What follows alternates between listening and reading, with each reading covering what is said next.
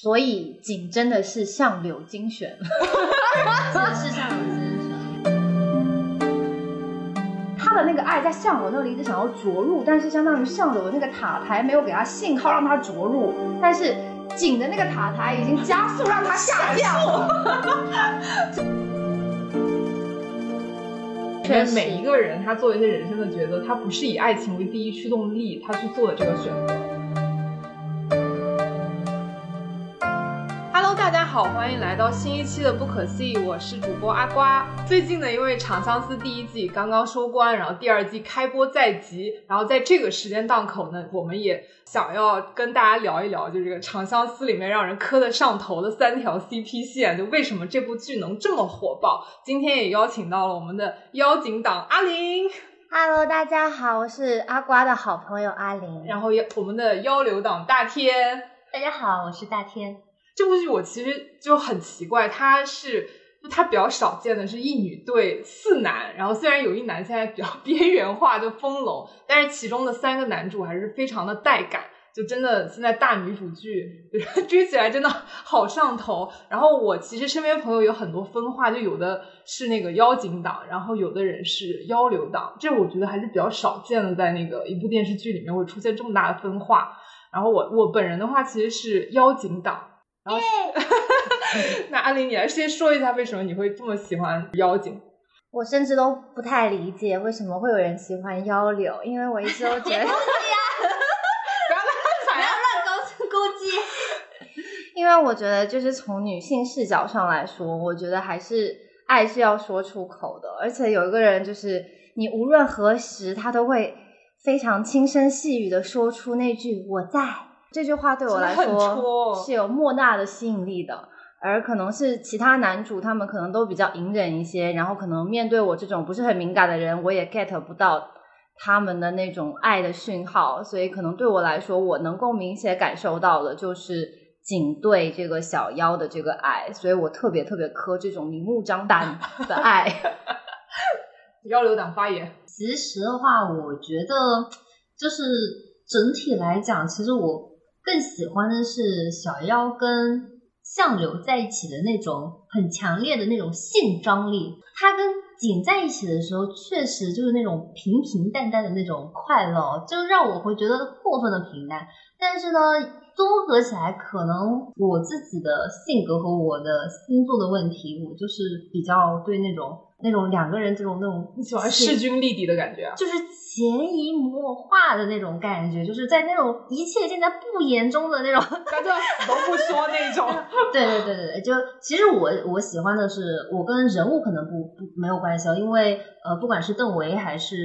谭健谭健次都非常的帅，都非常帅。其实我磕的其实是一个角色。因为最早的时候，为什么磕相相柳呢？因为我大学就看过那个《长相思》，当时就最后就是相柳他不是死了之后，那时候我就在那里大哭特哭，当时就已经在推荐阿瓜去看了嘛。然后但是他没看，然后现在又磕磕 CP 又跟我磕错了，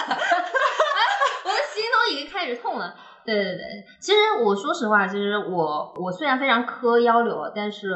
其实，在我现在的这个阶段，我其实我一点也不是。如果自己本人的话，我也会选择就是妖精的。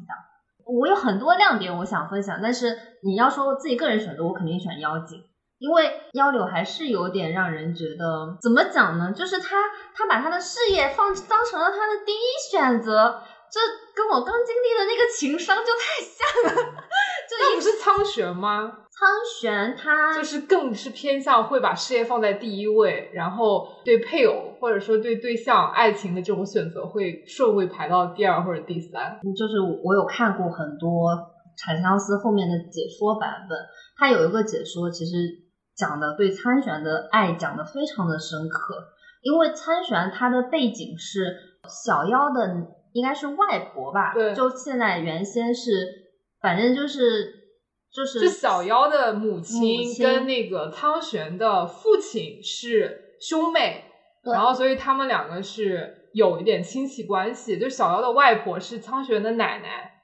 是这样的一个亲戚关系。然后呢，现在所他们这个夕颜所有的资产产通都是通过他的应该是外公吧。这个相当于一个入赘，通过他小妖的外婆把所有的资产弄到家，所以就是其实现在从他外婆现留下来的那一脉那个血脉，就只有参玄跟小妖这两个血脉。对，所以如果但是他他的那个祖上那个爷爷为什么明明就是这所有的资产都是他们的？但是他却从来不把参玄认定是他的继承者，而让他去争。一旦他如果争失败，那所有人就是他的那些叔叔啊什么的，都会把参玄和小妖置之死地。所以他一定要赢，所以他只能赢才能够护住小妖的命。对，所以这就是参选他在背后他忍受所有不爱的人的最终的一个点。而且剧里面小妖那个头上的那个花，嗯，弱水族的信物，对，其实是一个代表爱的信物。还有参选每次洞房的时候喊的都是小妖的名字，就是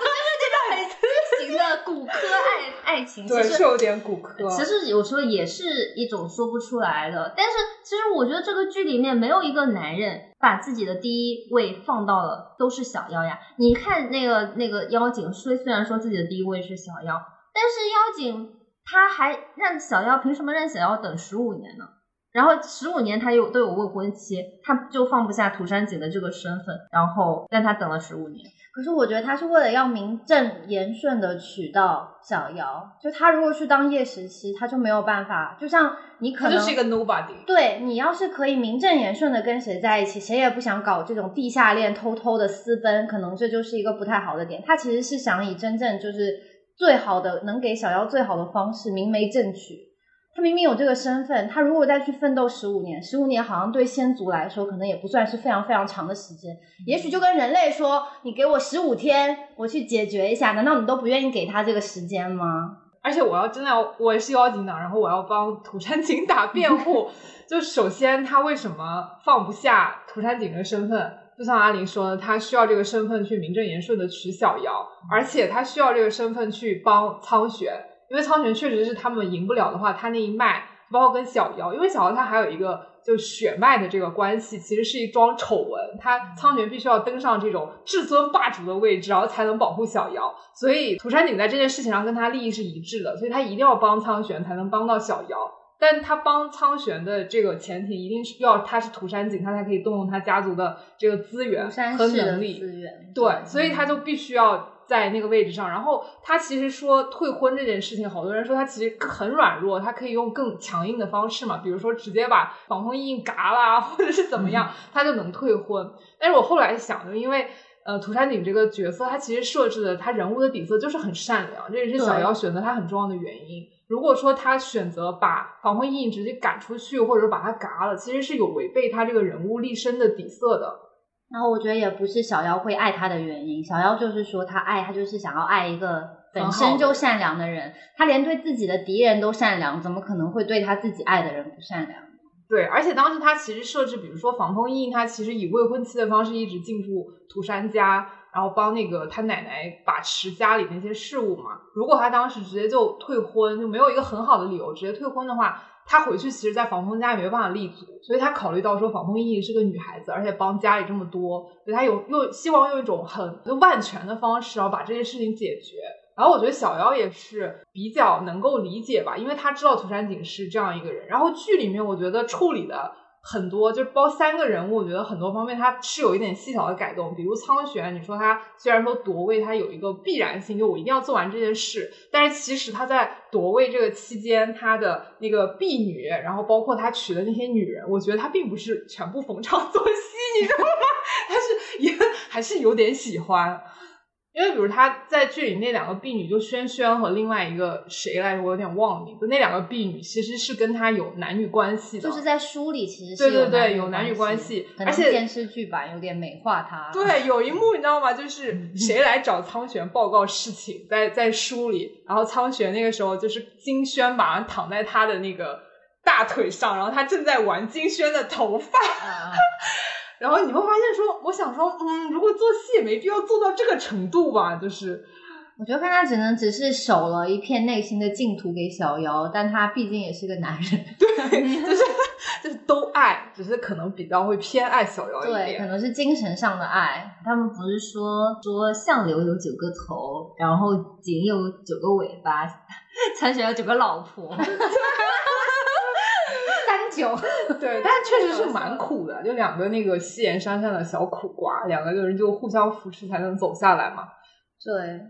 而且他们说那个第二季这就后面还没播的这部分剧里面的那个情节，主要情节会跟那个书里面会有比较大的改动，我还蛮期待的，因为后面比较重要这个情节，就第二季看见就说改成男主嘛？那我估计你还别说，你，真别说。听说好像是景的戏份会少了很多。对，因为景后面有一个跟苍玄很大的冲突，就是苍玄其实有点按耐不住心里面对小妖的那种占有欲，所以他悄悄的在涂山侯去暗杀景的这个过程中，他去加了把火。啊，对的，对，所以后来这个事情被相柳点破，然后小妖知道了，然后苍玄跟小妖就决裂。所以景真的是相柳精选，只是相柳精神。就是起码在相柳他爱小妖的眼里，他是会觉得苍玄是不如景对小妖来的好的，他就可能我觉得可能也许哪怕是我相柳得不到，我也不想要让你苍玄得到，所以这样点看，感觉相柳也还也还行啦，大天。嗯，挺好的，相柳。相柳其实我觉得还是选择的一个问题嘛。首先，他本来就是在童话，他写这个小说的时候，最早就说他注定是要战死的。嗯然后他说他原先他其实是给自己留了一个身份，就是防风被嘛。最终相柳这个角色是会战死在沙场上面，但他最终会以防风被的身份再继续活在这个世上。嗯，但是就是因为小妖去抢亲这个事情，所以导致防风被这个身份毁掉了，所以他没有任何留在世上的一个，所以他就最后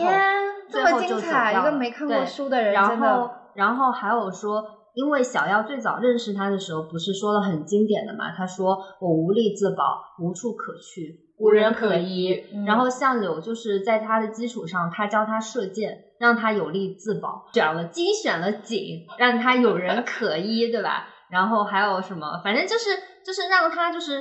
变成更好的一个自己，然后去做。然后很多时候他说最痛苦的是什么呢？就是就是让我觉得蛮蛮难受的一个点是，小妖其实到最后他都不知道相柳喜欢他，到最后他是不知道相柳喜欢他的。嗯因为他一直是喜欢相柳的，这就是为什么他们两个人能中情人蛊，而且中情人蛊的时候，为什么他们中中了好像中了七十年，那为什么他跟他们都没有？能中情人蛊？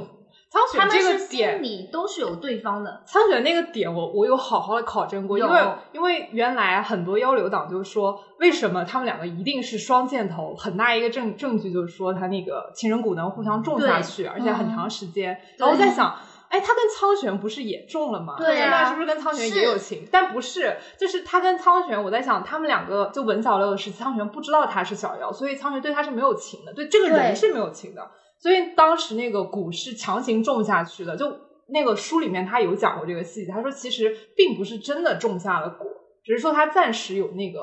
效用在。他他跟那个相柳跟小妖互相种下情人蛊那个效用是不一样的，就确实说明是要有情，但我不知道这个是不是一定是双向箭头的情啊，就确实有们是说他们。在他其实有讲过，他其实在最早其实参选走的都是 VIP 通道嘛，他都是他在最后他当时他被一个应该是被一个狐狐狸精关注的时候吧，对对对，那时候他是靠参选才活下来的。其实他跟参选就是一个双向箭箭头的事情。然后直到后面相柳的出现，相柳是一个剧里很明显就是喜欢小妖的人小妖是喜欢小相柳，但是小妖是一直不知道相柳喜欢他，因为他不知道情人蛊是相柳拿命解掉的嘛，解掉了这个情人蛊。然后相柳他其实做了很多的动作，就发现他其实是很喜欢很喜欢相柳的。比如说当时他要跟风龙结婚的时候，他就在一直在海边等。他为什么去海边等？就是因为相柳是海妖呀，他就在等相柳去接他，然后他都没有等到，直到最后景说以交换的名义嘛，然后相柳过来把那用防风背的身份就把他换掉了嘛。这个点也害这个其实景一直被骂，就说为什么要让防风贝在结婚的当天去抢抢亲就闹得很自己难看但其实这个点是这样的，就是景要防风贝去抢亲的时候是大婚的一个月前，但防风贝自己选了大婚当天去。然后就后来景有解释说，我也不知道为什么他会那天去，但是我我觉得景当时是有觉得说，我觉得风龙你不喜欢，我我也精选一个涂山璟精选防风被，就我帮你选防风被，给你一个机会说你可以跟他走。所以我觉得他是愿意说让小妖跟防风被走到一起的。但是防风被他想选那个时间点去，我一开始我也没懂，我就不懂为啥就非要选这么一个大家都下不来台的时间去。那我后来想是因为他就不想要防风被这个身份，他就不想要，他觉得自己没有办法给小妖幸福，他其实断自己的退路。对他就是在断自己的退路去，他已经没有，我觉得活活着的意志了。我觉得他是没有。我是觉得他做了选择，就每个人他们在其中都一直在做选择。比如防风被相柳，他就选我要忠于洪江，然后要去忠于跟自己一起打仗那些兄弟的情谊，所以我要防风被这个身份死，我要当相柳，我要作为相柳战他主要是有一个救命的恩情，还有一个情谊要还。我觉得，但是你知道，就有一个点很戳的点嘛，因为小妖他是真实的父亲是赤诚嘛，对，所以他就说，他就有个，就大家就会说，他在帮你的，在帮你的亲父亲在去打这个事情，就是做的，其实他所有做的一切是为了你的父亲，其实为了小妖的父亲。然后还有点说，小妖相柳是一直知道小妖喜欢他的，因为他中了那个蛊之后，就是各种心动啊什么的，他就是一直。喜欢他，然后当时有一个非常经典、非常经典的那个，就是展开讲讲，就是就说他们两个的感情哦。当时他不是被相柳救回来，就是他在梅林暗杀那时候、那刺杀那时候不是死掉了嘛？然后相柳用他的心头血，用他的一条命把小妖救回来。救回来了之后，他就在海底陪了他三十年吧，三十七年，三十七年，这个假粉。我我没有太认真的看那个书了，我一直看很多就是解说解说，OK，呃，也没有看视频了，因为后面实在是。然后他说他就是住在那个大的贝壳里面，嗯，他醒了之后就好像是说当时他战友带他去看那个鱼人那个交欢，嗯，然后鲛人，对鲛人的那种求欢，对，然后当时就小妖有问他嘛，说那个女鲛人就是看中那个男的，他就会在在那个里面。贝壳对贝壳里面，然后向男的鲛人进去，然后男的就进去，就是就是开始水乳交融，对对对对。然后当时他就觉得特别害羞，他说自己想就想到自己在有一个很大的贝壳，他就就是当时在贝壳里面两个人在一起藏了三十七年，他就觉得特别害羞，然后他就心心跳就顿时一下子乱掉了。然后，但是他一下子就回复了，所以其实他是能够相柳，其实很明确的能够捕捉到小妖对他的这个感情其实我然后小妖是很明确的，就是喜欢相柳。可能从电视剧粉当中，我觉得是很难 get 到。我觉得相柳没有很懂，因为他经常是用很悲伤的眼神看着小妖的。我觉得，然后包括他其实，在有些时候，他其实是经常看到小妖跟景。对。就是我觉得他其实很难确定。你看那次他们去买剑的时候，他以防风被的身份去买剑的时候，他就可以。小妖是在他的面前吃紧的醋，哎，他还冲出去跟他就是道歉。防风被还把那个钱直接扔到乞丐的面前。他哪怕这个钱他其实给得起，但他也不想给。就是我觉得他其实是一个很矛盾的一个心理。我觉得他也不太确信小妖的爱。然后小妖呢？我觉得他想要的爱一部分可能是在相柳那儿，但是相柳他其实也没有感受到相柳非常大的一个回应，所以我觉得他能够在景那边得到一个确切的爱，他的他的那个爱在相柳那里一直想要着陆，但是相当于相柳的那个塔台没有给他信号让他着陆，但是景的那个塔台已经加速让他下降了，所以他那已经是。在景的那个爱的停车场里面已经停下来了，但是他是一直在尝试降落上流，没有成功的。所以我觉得你这个，我从一个电视剧粉没有看过书里是有点难 get 到。我觉得相柳没有那么有安全感，相柳没有安全感，跟相柳其实明非常明确的知道小妖是喜欢他的，其实还是比较明确的。好像他就说。嗯，这个因为我也记不太清楚，是说他们中了那个情人蛊之后，小妖的每一次的心动怎么样，或者他都知道，他都知道，他真残忍。那他清醒的时候，小妖感受到，但是相柳什么的，他好像都不会让小妖知道，就是所以小妖是完全不知道相柳中了这个情人。哦，说说是情深者控蛊，但是这个设定我没有在书里面看到，这个我也不太，我不大记得在书里面所以，所以其实你们说的。首先，大家的认知应该都是一样的，就是现在为什么大女主就是现在观众比女主要更加恋爱脑，就这部剧观众比真正女主要更加恋爱脑，因为女主小妖其实还是。有各种的爱嘛，不同的人对不同的人有不同的爱，不是说我喜欢景，我就不喜欢柳，我就不喜欢猜选。那她不喜欢猜选，为什么头上每次都戴着那个花呢？这不是也很渣吗？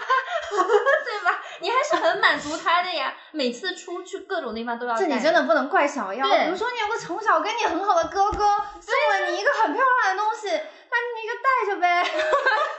然后怎么带一下就是渣女了？所以就是说，大家就是对于人性，为什么喜欢大女主？就是现在女主女人的角色也可以三妻四。我觉得，我我觉得他是起码承认了人性的一个复杂性，不是说那么那么简单。我就是从一而终喜欢某一个人。其实大家在这种。真的经历过人生之后，你就知道你可能是会喜欢很多个人，对你可能会很喜欢很多个人，可能是会有很复杂的情绪，然后你可能这个人也喜欢，但是那个人的喜欢可能更深、更亲切。然后我为什么说我还记得，就是相柳不太懂的一点是，有一天我跟阿瓜一起看剧的时候，那是他们两个，就是相柳拉着那个小妖，当时小妖刚刚变为大王姬的时候，他拉着他下海，他逼小妖要亲他。然后来渡气，小妖死也不肯亲，哪怕想淹死他也不亲。然后最后他们俩在岸边的时候，他就小妖说了一句，啊，我记得说是，就我怕我怕会会做噩梦，然后说说你这样，你绝对不适合进入女人的梦里。其实这句话在我们女生看来都是有一点点小告白，但是相柳立马脸就黑了，他立马就飞走了。你说，你说他能够很很真切的感受到小妖的喜欢吗？我觉得他有时候 get 到的点，他有点像直男，像柳真的很适合现代直男，他就是只 get 到你绝不适合进入女子的梦里，但他没有 get 到这个深层这个意思，后面是你要是进入了之后，我可怎么办？就那个点，我当时就觉得啊，相柳应该是一个没有 get 到这个信号的人，他就把小妖一个人扔在那个海里，然后小妖还得要游回去。所以我觉得上楼他没有说非常非常确信，我觉得他可能能够感受到小妖的一些好感，所以他也会一直一直去接触他。如果我觉得，如果小妖是一个对他很冷淡的人，我觉得以相柳这种九头妖的这种冷淡的这种清淡的这种人这个人设来看的话，他可能也不太敢一直一直去追逐小妖。对对对，我觉得可能第六感里面能够 sense 到说，可能小妖对我有一点好感，但是他没有办法完全的确信，所以我觉得他对小妖的爱是很没有安全感的。然后小妖嘛，我觉得他就是在试探，但是其实他试探中，其实从电视剧来啊，因为我没看过书，他从电从电视剧里面，他其实试探了很多次，得到的结果都是不是特别好的。然后他们俩好像有一次射箭的时候，就说你愿不愿意抛弃一切跟我走？然后他像就相当于当时的防风被也是没有答应，所以其实很多次，包括后来有一次他们俩又掉进海里了，小妖都没有没有拒绝被亲，哎。他又不亲了，还说你不会以为我要亲你吧？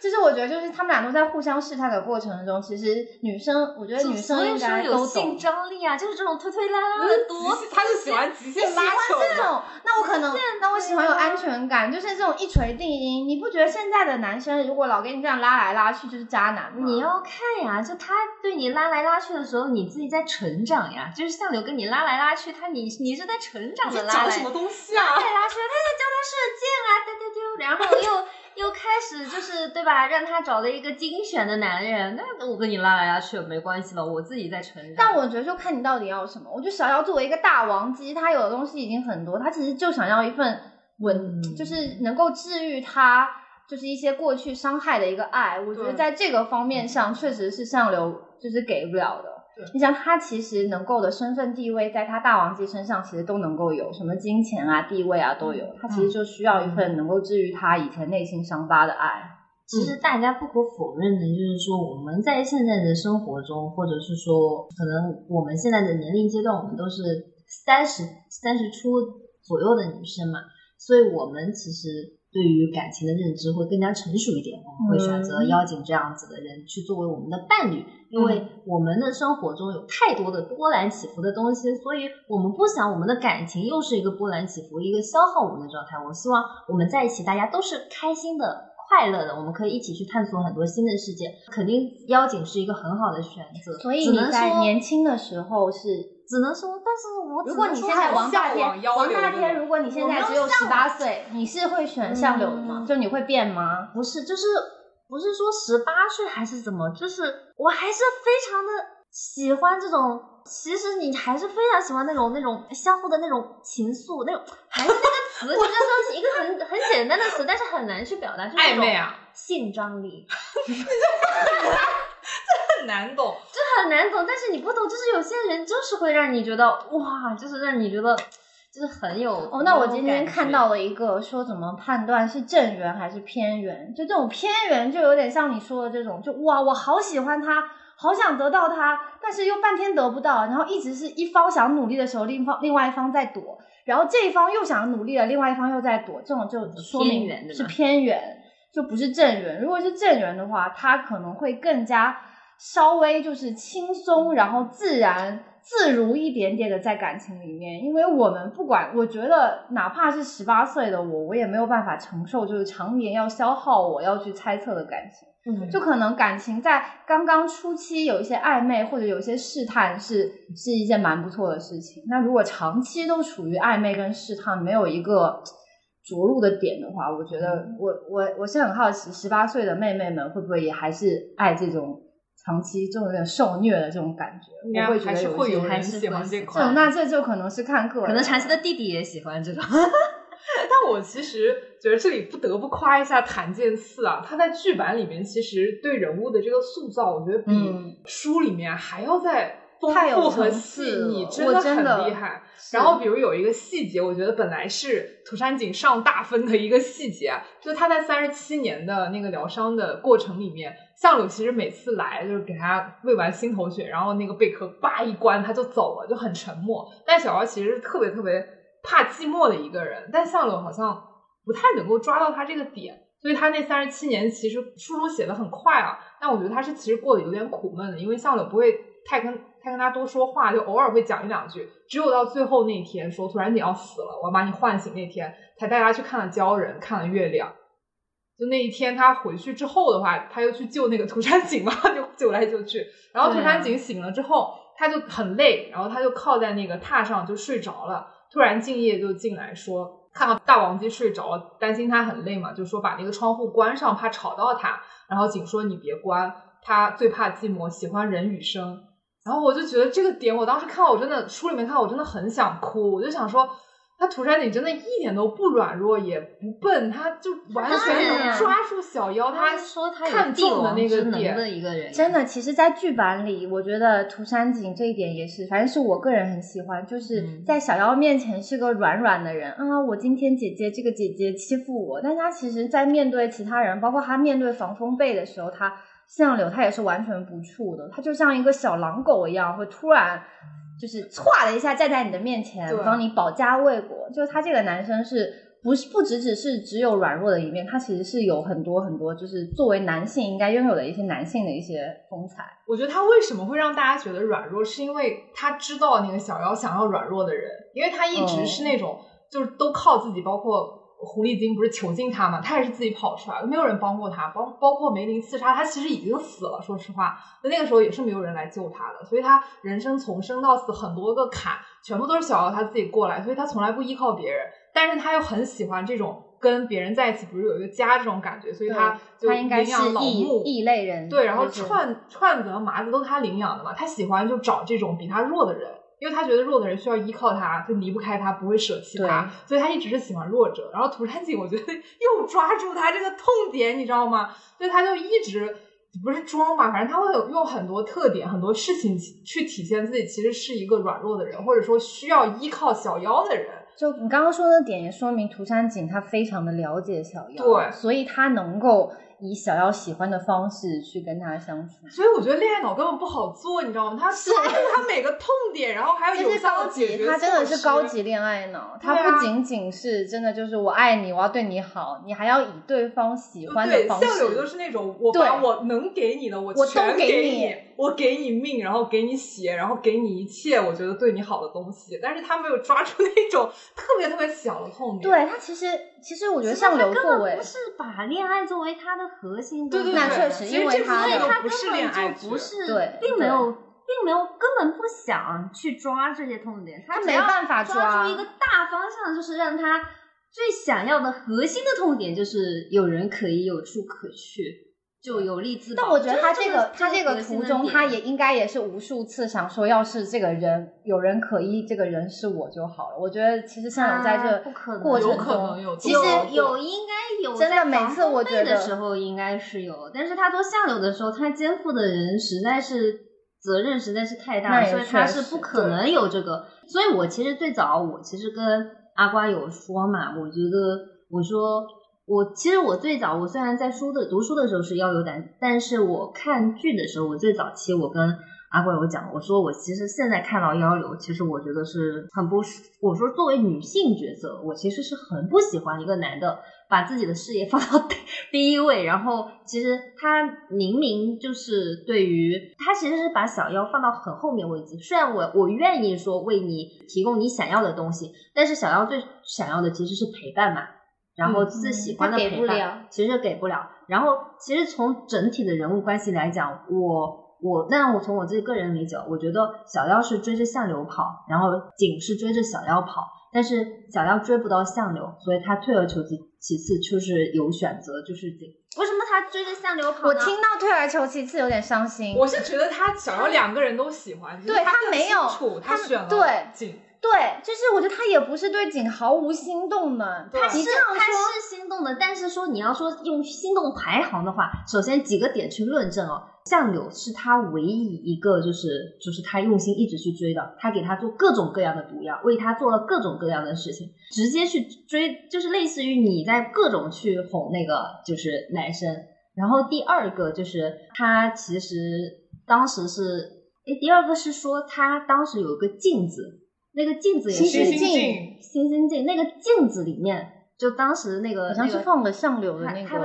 那个画的就是那个画的那个，他就没事的时候拿出来笑。谁是会把自己不喜欢的人，就是你肯定是喜欢的人才放到相册里面老拿出来看一眼看一眼，对吧？你不喜欢的前男友早翻篇了，对吧？说那我觉得你这样讲，那也可以说是偶像啊。那偶像就放在这里那你看一看我追一追偶那你像。说他，那他为了那个景做了什么呢？就是真的，就是说那种小女生的动作，他真的为了景，他都不亲相柳啊，相柳让他亲，气好吧？我觉得这个不要说他他为了你你不景要说你为景做了什么，就是可以品拿出来细品。我觉得他为景做的一件事情是第二季里面有一个最大看点嘛，就是相柳点破说景是因为那个呃苍玄的反正推波助澜的原因才死的，嗯然后他跟苍玄反目，哦这我觉得这个真的很厉害，因为我那个时候就看到，我一开始不知道这个这个后面情节的时候，我是有过纠结的，因为我觉得从小妖这个人物的设立上来说，嗯他选择就自己去承受这份痛苦。我觉得也是可以接受的，因为我觉得也说得通，因为他跟苍玄的小时候相伴那段时光，真的是嗯他一生中为数不多，他觉得可以作为支撑的那种回忆，所以他选择就是因为景已经死了嘛，他可能选择原谅他哥，或者说就从此跟他哥再也不相见，对对对，有可能。但我没想到他提起剑来就要射那个，他说你杀了你你杀了景我就要杀了了你你们这个讲的是大义对吧？不可否不认，是大义只能说他有一个很大的框架，但他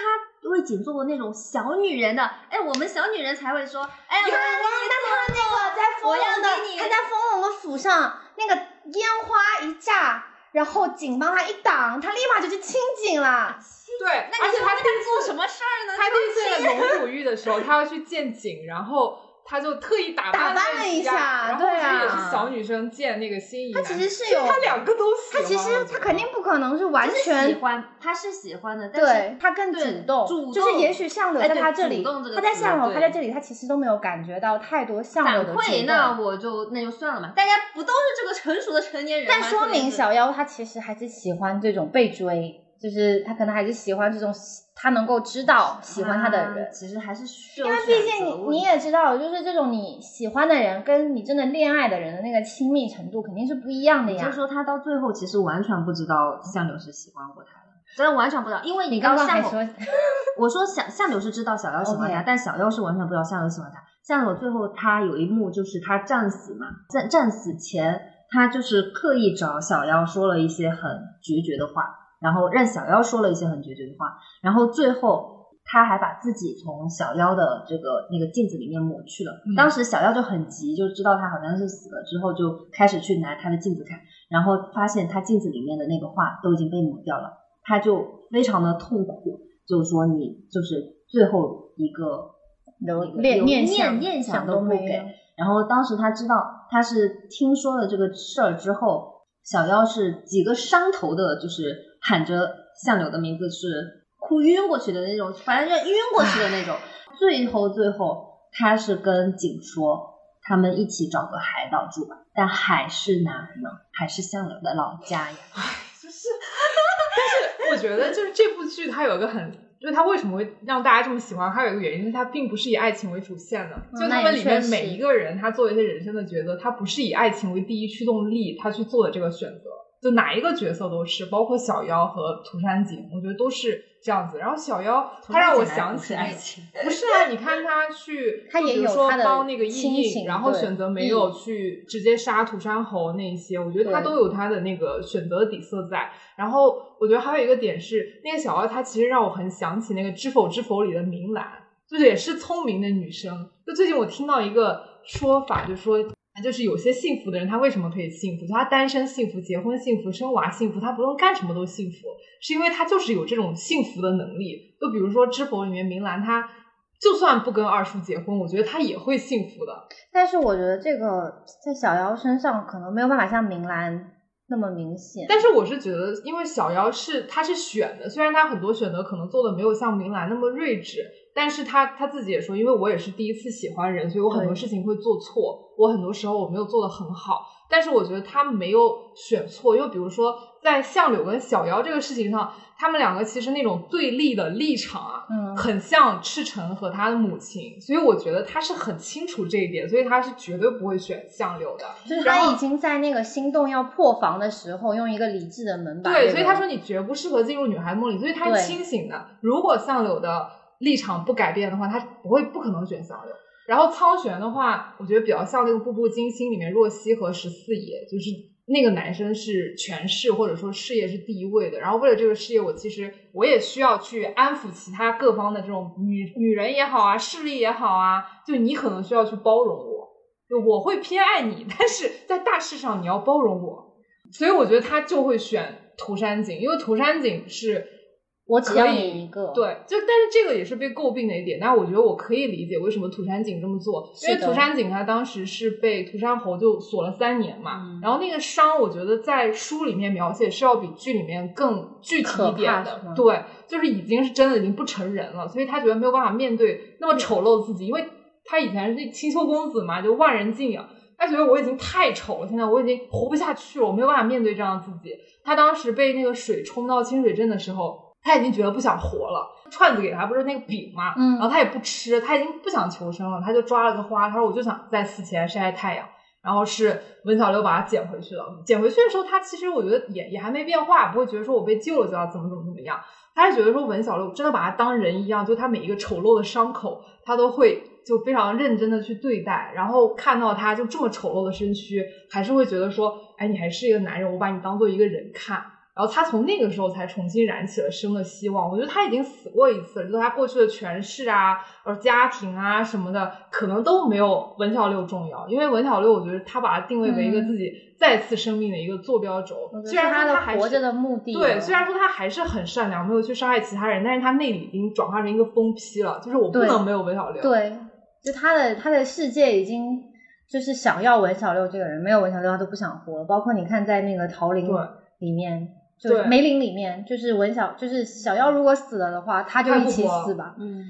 他小妖在那个贝壳里的那三十七年，他也基本上就是没有任何求生的意志。对你刚刚说的点就是说，他其实选择妖精其实是不走他母亲的路嘛。嗯，我认为哦，就不走他母亲的路，不是他选的，是作者给他选的，因为他是到最后他好像是被被谁可能谁带过去的时候，他其实去找到了他母亲，他母亲当时还活着，对，然后才把所有他跟赤诚的故事讲给他听。他跟景一起去的啊。对，跟景一起去的。那他之前他知道他母亲是走了这样一条路吗？他不知道他母亲走了这条路呀，对吧？他甚至不知道自己的父亲是赤诚，他不知道。那你怎么能说我为了不走我妈妈走过的路，我要去走新的路呢？只是说你觉得他知道跟相柳在一起会有这各种这样那样的问题，艰难险阻艰难险阻。对但是呢，你知道吗？就是我有个印象非常深刻的一个点，就是他当时，他当时就是跟相柳，你有一个就是防风被第一次他发现他防风被是相柳的那一天，他嗯不是受了箭伤，然后就就变成刺客跑到他房间吗？对，然后他就想吸他的血，防风被嗯想吸他的血，然后他就不给他吸，他说我现在是，他说那以前为什么能在你脖子上吸，对吧？那 现在为什么不脖子上吸了呢？然后，然后他说我现在是王晶，我现在是女人。防风被就是那种死直男，又开始怄气，然后就离他很离他远远远的，在那里离他很远的，在那里躺着，就在那里装。装完之后，当时我也觉得好像小妖确实哦，就很对他很冷漠了。我当时我也觉得女人嘛，可能就哎呀新鲜感过了就冷漠嘛。然后第二天防风被就跑了，跑了之后，你小妖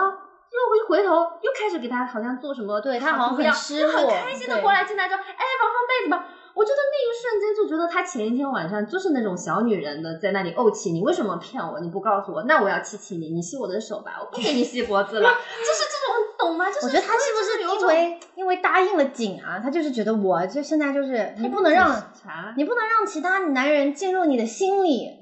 他一不让图不让那个相柳给他渡气，二那不能咬我脖子。对她是一个很有分分寸的女生，我觉得。对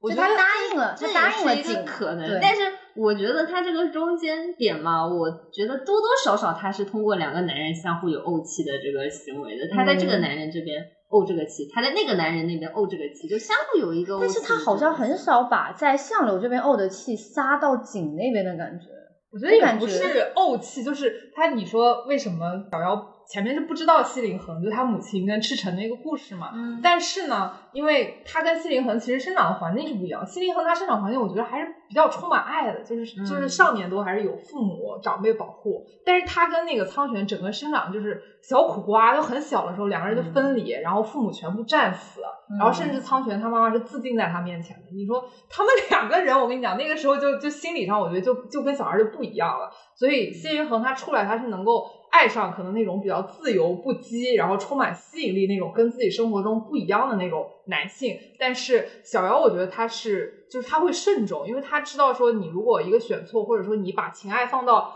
让就是你跟苍玄这条路的前面的话，你两个是可能是会死的。就不是说，因为他是权势的争夺，他不是大恋爱脑，他只能是小恋爱脑。对，然后他跟防风被那场那场戏，我怎么理解？我是觉得防风被他其实就保留了一定的那种动物的习性，你知道吗？他是把那个小妖前面一开始是纳入了像就是同类一样的范围，所以他跟他没有那么多的那种男女大防啊什么的，甚至还喜欢逗逗他，他一直是把他当做一个那种。就更像是动物性的那种同类在对待的，然后小妖拒绝了他之后，因为小妖是站在一个女性加大王姬这种有身份的人的这个立场上，说你不可以这样子随意的对待我。然后相柳就发现说，哎，我跟你就是相识于微末，我们两个之前一直是这么过来的，你现在突然不让我吸你脖子了，我就还挺受伤的。然后小妖晕倒之后，他不是就还自己就往后了一个枕头嘛，就他开始又都不知道他往后了。对他，他小妖可肯定知道，能不知道他但是他突然就是有那种自己已经在人类生社会里面生活了几百年之后习得的那种，我还是知道一点人情世故啊，可以可以跟你讲一点男女大防。就那一刻，我是这样子我去解答那场戏，但那场戏书里其实是没有的，因为加了之后，我觉得还是。相柳这个人物确实是，无论在书里还是在剧里，都还是挺被偏爱的。确实，谭健次把握的也很好，很多我觉得他确实是把相柳塑造成一个非常立体的一个角色。我觉得甚至我我都可以仿佛感觉到这种人就是会活在我身边，是就是有这种类型的男生。对，那三个人，我觉得他们所有的演员其实都会把那个人物人物再去揣摩的很好。对所以这部戏大家都会觉得说，哦，就就很很上头。很对，而且我觉得很现实，没有那种玛丽苏，就是你也知道她不可能存在这种世界的那种刻法，你会觉得他们活得很立体、很丰满，他们的性格是是很很有张力的，不是很平，他只有一个个性。比如说涂山璟，他只有善良，他什么都没有，他就是一个傻大个儿，每天傻呵呵。他也不是这样子的一个个性，就他都是一个很立体、很丰满的一个这样子的一个嗯结构，所以会让你看起来会觉得很有味道。然后中间可能会再设置一些小坎坷，然后让你会觉得啊，就像这种可能一日不见如隔三秋，就中间再加一些这些这种小情趣在里面，所以可能就让你就特别的看的特别特别特别的上头。就如果就是那种从一而终，就比如说有一些剧，像之前看了一个剧，男女主一在一起，那我后面就不想看了。那可能就是因为这中间很多爱恨纠葛在里面，所以就反而会看得很上头。我觉得男女男女一睡我就不想看了。这能播吗？我是觉得，就这种恋爱剧，你很重要是你那个人物，你要先丰满，你要立得起来，你别像那个人间烟火一样，就这么好一个家庭养出来一个女孩，说我要去抽烟，我要去喝酒，不然在家我觉得不自由，我就觉得你在干嘛？这种逻辑上就很奇怪。所以就是你要先去承认这个人物他是有自己的那个完整的人格在，对然后他会自己去在一些你设置的矛盾里面做出应该符合他人物的选择。我是真的觉得桐华像是把他自己笔下的这个人物写的非常活，我就觉得真的就是活在人间的这样子的一个人。对，就我们每个人都其实是有很多面，我觉得很难以简单的一个善恶来判断。对，所以我觉得你要是只像如果像《人间烟火》那样，只能把男主判定为帅好，那这样就太单一面了，就没有别的东西了，对吧？对，你我真的觉得杨洋老师就我我看完《封神》，然后看完这个《长相思》，我觉得杨洋老师真的都要被拍死在沙滩上了。这么多又年轻又帅，我怕你的播客会被 会被占领。刘洋老师有他自己的一个好的一个点，我只是说作为人物角色啊，那个宋焰来说哈，嗯，可能是有一点点太单一了，就是他就是一个帅好，然后女主爱他，然后没了，他得到一个完全的偏爱，然后我觉得这样子的一个剧情就很不丰满，然后你也是会觉得在社会当中，你的人旁边没有一个这样，只有帅好这样子对你很难理解。但是你就可以理解你身边有这样子的一个相柳存在我，身边就能理解长得帅好无脑的男人，那哪有什么不能理解的？我不能理解对于这种人你不会感兴趣而已。没有他那个宋焰没有无脑，只有完美。这个无脑是你加给他的，宋焰的角色里面没有无脑，他就是一个，这个是太完美了。对他就是一个典型的一个就是偶像剧的男主，对，只有好，你没看到他有什么缺点，对吧？就是你把他就是单纯的评价为一个很好很好的一个帅哥，他作为男主，他有他的光芒。但是像《长相思》这部剧，不管是男几，他都有他自己的光芒在，而且你都可以理解他的行为。对，而且他也有弱点，对，你可以理，你完全可以理解他的行为。他做出来的事情，你觉得是，如果是让我选，说实话，如果我是相柳，我也许也没办法。就比如说，我有欠人家一个这么大的恩情，那我是不是我也得去还掉这个恩情？就说明他这个很重义的人，你是可以理解他。像苍玄也是，其实我也能理解他要去娶这些女人，要来做这些事情，就你都可以去理解他的这些行为。然后包括那个他的那个隐忍，他的那个他的那个吃醋，你都可以觉得他这个就就很很好，真的很好看。那个有个景，就是那个小妖摸了涂山璟的脸，然后中间有一个 就那个画面，然后中间插了我们的婉个老师汤泉的头，我们张晚意老师哦，那个婉老师演的演的实在好，他是先是看过去非常痛苦，他想要别开脸不看，但忍不住又要凑回来再看两眼，看完又很痛苦。我觉得这个揣摩的真的就非常非常的有人性化。就他不是一个简单，就是我就袖子一甩我走人，或者我就直接 两肋纵横，他没有，他就是一个很复杂。我觉得这也是可能他们的演绎就把这个不知道是不是因为桐华老师亲自有下场去进行一个指导，就确实是我看我我没看过书啊，那我就觉得他们可能是直接就把这些你可以去看一下书。好的，我会去这个 再看一下再看一下这个 看一下《长相思》的这个书，然后能再点击一下结局，然后也不知道这个剧版看书的时候，我怎么对景这个角色一点印象都没有？他可能有一些是因为侧面的描写，没有直接正面描写，所以你会就是如果你不注意的话，有些细节你会略过。然后他现在第一季又是停在了苍玄登基这个点嘛，然后后面其实还有很多场大戏。哦，我真的太，我们来讲一下，第二季我真的太想看了。说那个张晚意能够保他一生，就是第一个是那个陈延年转头了，第二个就是我想要跟你长相守，对，那个真的很厉害，对，就是那个点，真的也是让人非常非常的、嗯非常非常的期待。但是我在预告中，反反正是在这个网上捡垃圾的时候啊，就是捡一些碎片的时候，是没有太看到景在第二季当中的一些表现。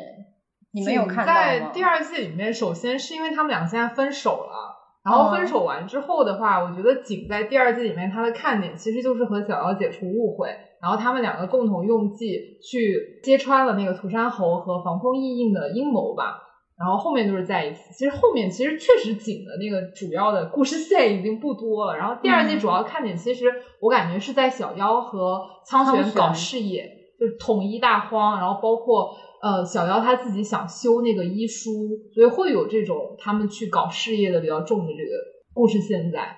反而那个情感可能会小妖分少一点批。分批不是说他那个当时他要登基的时候，他就是那个祖祖父嘛，在宣布谁要登基的时候，他说他拿着一把剑，他是对着他祖父的，是谁？如果是说谁就射谁，就所以说他的封批程度其实是而且他也敢，他也敢在他祖父面前承认说，我刚刚就是准备，如果你说是让王叔当，我就直接当场射杀他。然后我觉得他们也确实是很戳这个西炎王的点哇，西炎王是真的就喜欢这种人，说不愧是我孙女。嗯，就我觉得西炎王作为他一个霸主来说，他其实是能够容忍这些冷酷，就是你会觉得是合理的这个对，然后包括让我非常惊讶的是，小妖还问西炎王说：“那你就不怕苍玄？”他的意思就是你不怕苍玄兵变吗？嗯然后他其实都能，包括西炎王都能接受苍玄兵变。他说，如果苍玄兵变的话，就说明他是真的是很像我。容忍度很高我。真的是觉得当时是有被 surprise 到，就是我觉得西炎王是真的是作为一个这在这个点里面也把西炎王拱得非常的有趣，就是说明他是作为一个真正的一个成成大事者，他是能够带入去进去那个霸王应该要成事业所具备的这些一些素养，然后他包括说他最后他说苍玄没有举兵，他说比我多了一些仁慈。那你也可以关注一下第二季里面浩灵王的帝王素养。我真的对第一第一季里面只能感受到浩灵王是一个很好的父亲，可能他这个他的这个国家感给我一种更加平和的感觉，比起西炎王，可能他用的那个颜色啊，西炎那边可能都是一些黑色，比较比较沉重、比较压抑的颜色，然后到浩灵那边都是白色、蓝色的感觉，就可能给你一种浩灵那边，包括他有一个阿念这种养出一个可能有些天真浪漫的这样子的一个女儿，所以可能在整个浩林那边都会给我一种比较好像是比较轻松。但我确实对浩林王的具体的了解不是很多。对，我觉得剧版它有一个问题，我觉得它改编的时候它必须要切割，在书，因为它书是分上下部的曾许诺和长相思，在剧版里面它是稍微去弱化了曾许诺里面那个故事线，埋在那个长相思里面的一些延续和草蛇灰线。因为你如果切割来看的话，你很多点你如果不看曾许诺，你是不知道的。然后长相思就是试图去弱化这些点，然后后面第二季其实我有很大的看点就是小妖去找他的妈妈西林恒，那个我不知道在我还没捡到垃圾，我不知道他在第二第二季里面要怎么改，就那个我觉得也是挺重头的一场戏。所以他妈妈当年没有战死是吗？是是躲起来跟书里面是这样的，就是在最后西延和中原，就是那个赤城嘛，就神农皇帝和神农打那一场仗里面，他就觉得就不能再这样打了，然后他就释放了体内的太阳之力吧，然后释放太阳之力之后，他的神智就被吞噬了，然后他就要变成一个就是旱魃吧，反正变成一个妖物，就不再有自己思想。然后赤诚当时就跟他是对立面，然后发现他没有就自己的思想之后，他就把自己的心给了那个西林恒。但西林恒就虽然保持了神智，但是已经没有维办法维持一个正常的人了，所以赤诚就变身一座桃林，然后西林恒就住在里面。但是呢，就是西林恒因为变成那个旱魃之后，他浑身会冒火嘛，然后周边不是全都变成了荒漠。前前面有提到一点，就是只有在中心的那个地方，就赤城化为桃林那段地方是就是守护着那个西林恒，他们两个还是在一起。然后一直到后面那个浩灵王带着小妖，然后和景重新去进那块地方的时候，其实就是浩灵王带着小妖去之前，他也不太清楚里面到底是不是西林恒，但是他觉得是。所以他就一定要带着小妖进去，然后进去之后真的是嘛，就最后小妖跟他母亲见了一面，然后两个人心结都解开，他也知道他父母的故事和他血血脉的所以。这真的是不得不说浩灵王就蛮蛮厉害的，他也许都猜到小妖不是他自己亲生的小孩。他本来就他不是知道，啊他知道，他本来就开，他本来就是就他知道，他知道那就是他知表道面上他不是他的小孩，但是他还是感觉能够给他很多的爱，包括他对。他很爱惜灵魂，对，他还取了一个跟他一模一样的替身文学，只是不会说话版本，这点还蛮蛮特别的。就所以曾许诺其实也是一个很完整的故事。就是父辈、父母辈的爱情，对啊，他们的父母每爱情辈每辈有每辈的爱情。对，第二季重头戏还是挺多的，但是在内容上，从书里面来看啊，大概原书是有五十六还是五十七章，那现在照剧本的那个剧版的那个故事内容，大概才演了三十三十多章吧。然后其实后面还有挺大一部分内容的，但是我觉得它可能压缩了一点。因为后面搞事业方面拍起来，可能对于大部分的这种电视剧的这种有点难，是吧？对有一些难可以期待一下对，我们可以期待一下。我主要是很期待他跟景重归于好。我也很期待。就虽然说可能他们重归于好之后，我不一定想看，但是我是很想看王子跟公主快乐的生活在一起这样一段话，就是活在这个电视剧。发现你们两个现在比我更加的恋爱脑呀！什么恋爱脑？我们什么恋爱脑？对美好事物的一种向往期待啊。而且我觉得你刚刚也说了，你自己会磕，就是你以你现在的状态，你肯定是想要你也知道怎么选啊。对啊想着是这么选啊，就是是是是是，这跟恋爱脑，这跟恋爱脑没有关系。这确实就像王，就像幸福的就像阿瓜说，就是我们是对美好、对幸福的一个向往，会希望说，如果他是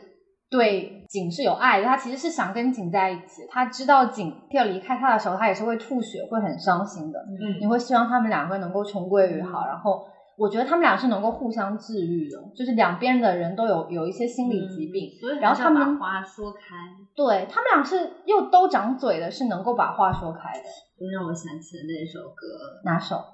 如果是 哪首 A B 跟杰杰的那首歌，哦，可惜没如果 可。惜没如果。好，结尾就用这首歌。对，如果那天，如果那天，哦该说的话好好说，哦，对对对对一对。样的不。对我觉得是这样。但这个确实是，就是只能说因为这个人物的个性的原因，像我就是没嘴。哦，这个很有趣。但说了，每个人每个人每个人都有每个人的那个每个人都有个自己的主题曲，我觉得这个还蛮蛮有趣的哎，雪谭健次还是他自己唱的是《藏流主题曲》。我说一登场这人什么六边形战士啊？哎，谭健次老师除了身高略微有一 些略，微有点瑕疵，嗯但是谭健次老师自己人家很坦诚，他说我所有工作机会可能因为这样那样的原因没有接到过，但是我从来没有因为我的身高接不到过，被拒绝过。我觉得变嘛牛逼，不是，就是确实是演的好，对一七四可以了，确实是蛮厉害的。我觉得他在我也看过他的那个跳舞跟唱歌的视频，也做的很好。我觉得他还是把他演技演的演得很好演得很好的真的，我经常从他的眼里，我就看到了苦涩。真的，我是真从他的演的技里面感受到了。很复杂。我我真的从他的演技里面，我感受到这个人物是很生动的，就是那个性张力哦，不是拉又来倒了你是什么性我是真的没在 get 到，我是真没 get 到性张力。我说实话，我真的在这个电视剧，我不知道是书里面是写的怎么没有没有怎么有火，电视者张力啊。那可能是健次老师自带的性张力吧。但是其实就是我觉得这个角色还是比较有魅力的，然后同时再加上丰富的有层次的演绎，所以它就会让大家就是有这么大的一个争论点。然后其实也没有必要相互拉扯太。对都演对对很好对，特别是邓伟老师，我说实话，他长相这个也有点加成。就是我见到他的时候，我第一眼说，我这说这个男主男演员怎么那么帅？我说我是不是没见过这个男演员？怎么那么帅？就很离谱，怎么那么帅？然后我发现越看越过帅。他，我之前看过他，他不是演的那个《禅月烬明》还是对对对演的那个男二嘛？当时我就觉得，哎，这男二挺帅的，我还搜了他，但是那个角色就没有什么印象点了，我就对，看过就说明角色。然后再出来这个这个角色，我说怎么这个人这么帅？我说我之前没有见过，然后一看发现，哎，我见过他。对，所以说这个角色里面，就是他的整个的妆造，然后他的这个表演，就是整个加分还是蛮强的。我觉得所有主演都认真揣摩了嗯有揣摩确确实是所有人做出来，就都用心做出来的作品就会。最厉害的就是杨紫老师啊，一代四呀，我的天！风龙这个傻傻的个性也是被带起来了，也算是有他自己的一个一席之地。对，我觉得是还蛮好的。主要是杨紫老师真的演的就一起上桌吃杨紫老师。真的有点东西。杨紫老师，我现在也在看杨紫老师的对对对，我我又返回去看杨紫老师的剧，返回去看杨紫老师的，确实出彩这部。他的哭戏是真的很厉害。哎，对，你是在哪场戏哭的？好多哦。我我不会在那种大戏哭，但是我很喜欢在一些细节上所以你哭的哪个点？你记得的哪个点？《长相思》记不得了。我是记得他第一次看到那个浩林王新曲的那个王静安妃的对时候，他在那个那个嘴巴里面，对他嘴巴里面还被塞着，但是他就一直说。就可以感受到崩溃的那种演技，是真的，我仿佛能带入。如果是我以为自己母亲死了之后又见到，然后就真的很想问问你为什么要抛弃我，那个那个演技，我觉得是相当炸裂的。那个是很多人觉得就很有泪点。很对对很有泪点，然后很震撼的一幕戏。杨紫的眼镜安心的，就像秋天穿了这个秋裤一样，就是让人非常的安心。就这个这个演技确实是非常好。对，然后我们两个哭的第二场戏是那个敬业。哦，敬业哇，我。觉得原声，然后演出那个情感的张力来，我觉得真的太厉害。这敬业真的，敬业也我觉得非常不错值得下一部戏去找我觉得也希望能够女女二、女三。我希望敬业也可以慢慢起来。确实，敬业在那个涂山璟躺在那里的时候，就是对他的嘶吼都可以明显地感觉到，就是一个中仆想要帮自己的主人，最后在争取那个生的希望的那种绝望。就好委屈，说王姬，你真的不知道吗？你真的不知道吗？就是真的，他当时可以感受到敬业的那个。哇，那个我那场戏真的就是我哇我没有想过会对哭，然后我当时跟阿瓜是两个人正好一在一起看，然后我们俩真的在当时真的一起被敬业那些话的眼泪流下来，说他当时就是就而且很好就是真的是，但是是被涂山璟的感情所感动，但是是通过敬业的，对，是通过的敬业的嘴说出来，说没有没有这个小妖涂山璟，他也不想活了，他当时已经没有任何生的希望，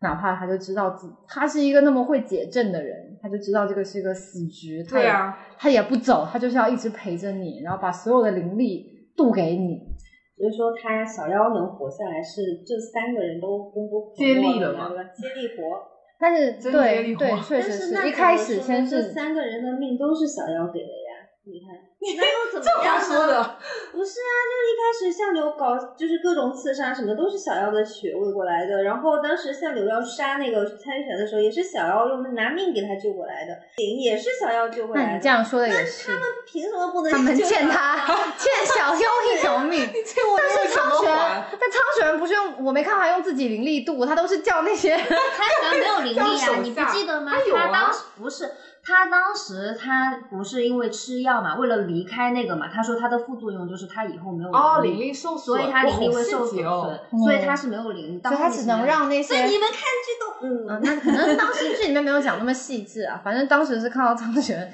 只能叫他身边这个法力高强的我有我有思。考过这个点，然后我就灵力自己把这个逻辑已经想明白了。哦那说明桐华老师真的没有一个点是可以攻破的，这点我真的蛮佩服。我到现在还没有找到任何书中有一个点是我觉得是不合理的。不要太奶，不要太奶。不是我是每每每每人玩都是有错误的。不是，我是真的，就从目前来讲，就是从现在我知道的剧情里面，我是没有讲到，没有想到童话老师有特别不合理的地方，当时谭谭健次跟那个杨紫很早认识的那个，我不知道你们有没有没有听过。他说最早的时候是谭健次在拍个戏嘛，然后他组的演员就把他给拉到一个群里面，嗯。然后就说，哎，这是杨老师怎么样，想了解一下这个剧，然后就是杨紫为了追后面的剧嘛，嗯。然后就就特意找了这个剧的那个男演员过来跟他讲后面发生了什么，去剧透。结果，结果那个谭健次就很小心，他以为他叫他杨老师，他不知道他是杨子，嗯他因为他演演的是个历史剧，他以为是个历史学家，然后他每天小心翼翼的在回答他，哎，老师这个到底是什么样子的？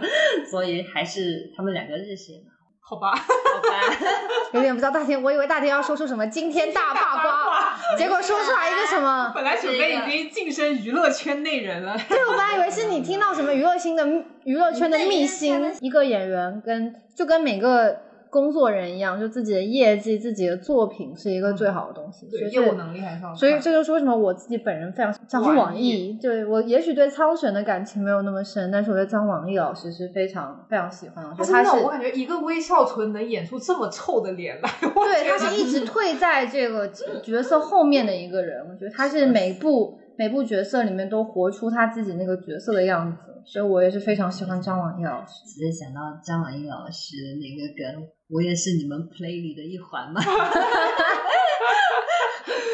而且感觉张晚意老师好像在综艺里面就没有很会的样子，对他好像就是一个就是专业，就是为了这种正统剧，他可能都不愿意去做一些这种编外的一些一些活动，包括看他在宣传的时候要拍一些什么抖音的一些